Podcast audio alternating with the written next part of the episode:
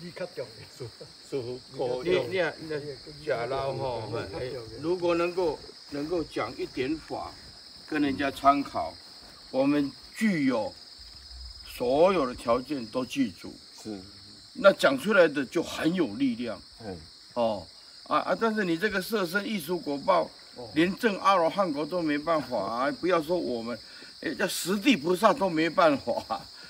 是不是要到佛的境界，你还可以转艺术果报啊？啊，第八意思啊，最最困难，佛的艺术果报，这个就转金刚不坏，那就变成一个视线了。视线，对呀、啊，佛也佛陀也视线腰痛啊、病苦啊，啊视线给你看呐、啊，哦，然后他那一句最重要一句话就是说。你你不要对因果开玩笑啊！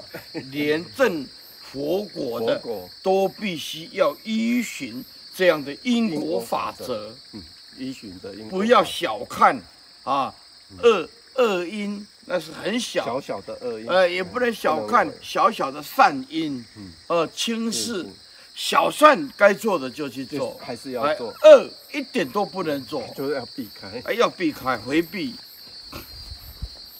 要回避恶因，还有回避恶人。嗯，哎，你啊，你拿他没办法，但是有一个最好的办法，远离，避开，回避。哎，对对，就是这样。